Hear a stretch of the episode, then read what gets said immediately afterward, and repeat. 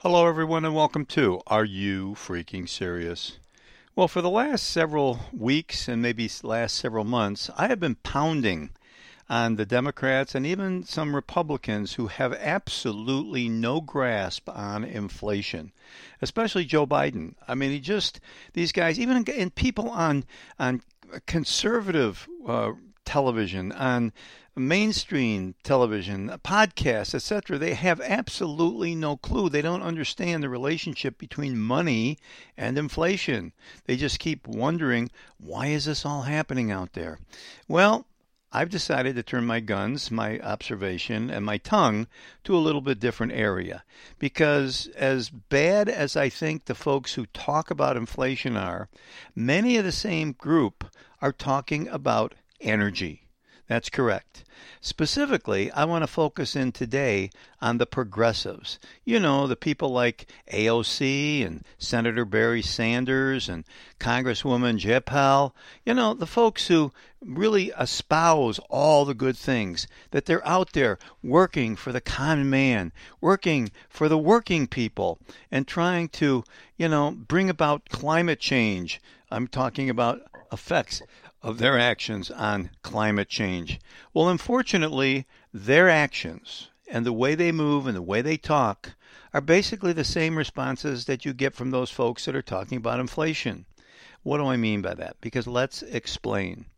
What the progressives have done, have they in their actions have made energy more expensive and dirtier. Really, Bill? Yes, absolutely. Because you have Sanders and Jayapal and even AOC who are calling for an investigation into market manipulation. They're talking about gas, and they've looked at natural gas and they said, well, natural gas is up 30% over this past year. That's up $746 per household. That is staggering. I mean, we're talking about forget the aspect of inflation. Yeah, we know, but anything up 30% is a whole lot more expensive. Now, once again, my freshman year in college, under John Kenneth Galbraith, who said, my economics professor, who said, the advisor to Kennedy and to Johnson, that everything revolves around supply and demand everything. Personal relationships devolve and evolve around supply and demand. Just think about that one for a second, okay? But bottom line is we have Sanders and we have AOC and we have Jayapal and many others in the Progressive Caucus who were very, very proud when they were able to block, and that was the uh, Dominion and Duke Energy's Atlantic Coast Pipeline. When Dominion and Duke Energy decided to stop going forward with the Atlantic Coast Pipeline, the Sanders Group called it a victory. It was tremendous. Okay, I call it a major league error. But let's think about this for a second. Because when you limit supply, when you stop fracking, when you reduce natural gas pipeline, like they did with the Atlantic Coast Pipeline, what you've done is you have, as I said, it stated, limited the supply. There is no supply.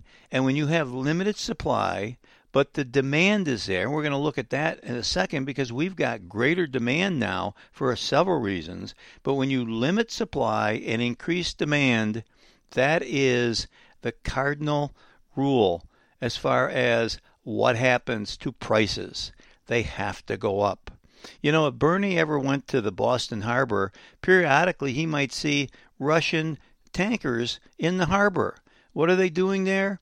Well, they're bringing natural gas because in stopping the Atlantic Coast pipeline, the reduction of amount of natural gas that can get into New England and specifically Massachusetts has created nothing but rolling blockades, uh, blackouts.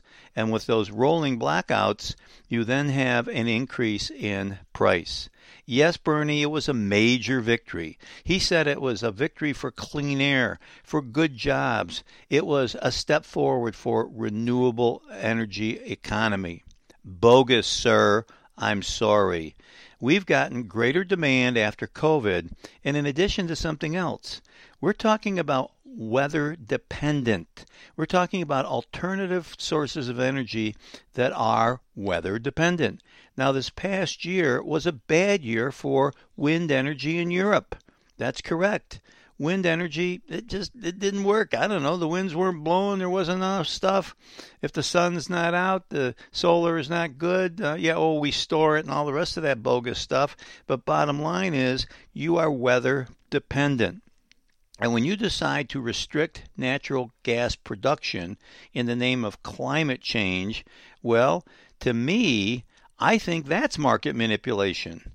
I think that is something that should be really investigated because the progressives are asking once again for an investigation for the market manipulation and profiteering.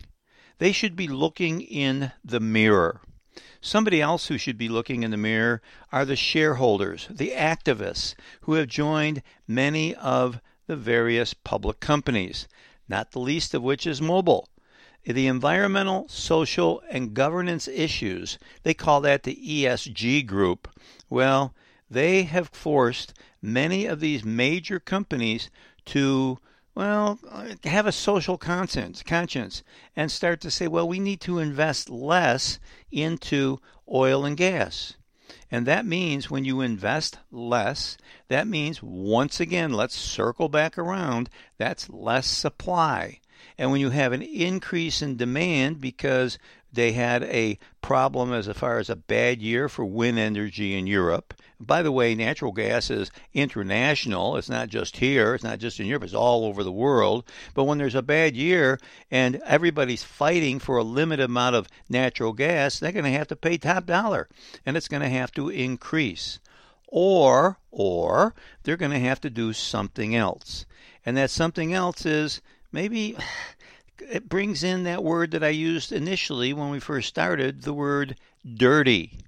Because in this past year, the lack of natural gas, the lack of investment in oil and gas, has seen an increase. Yeah, yes, it is an increase in coal.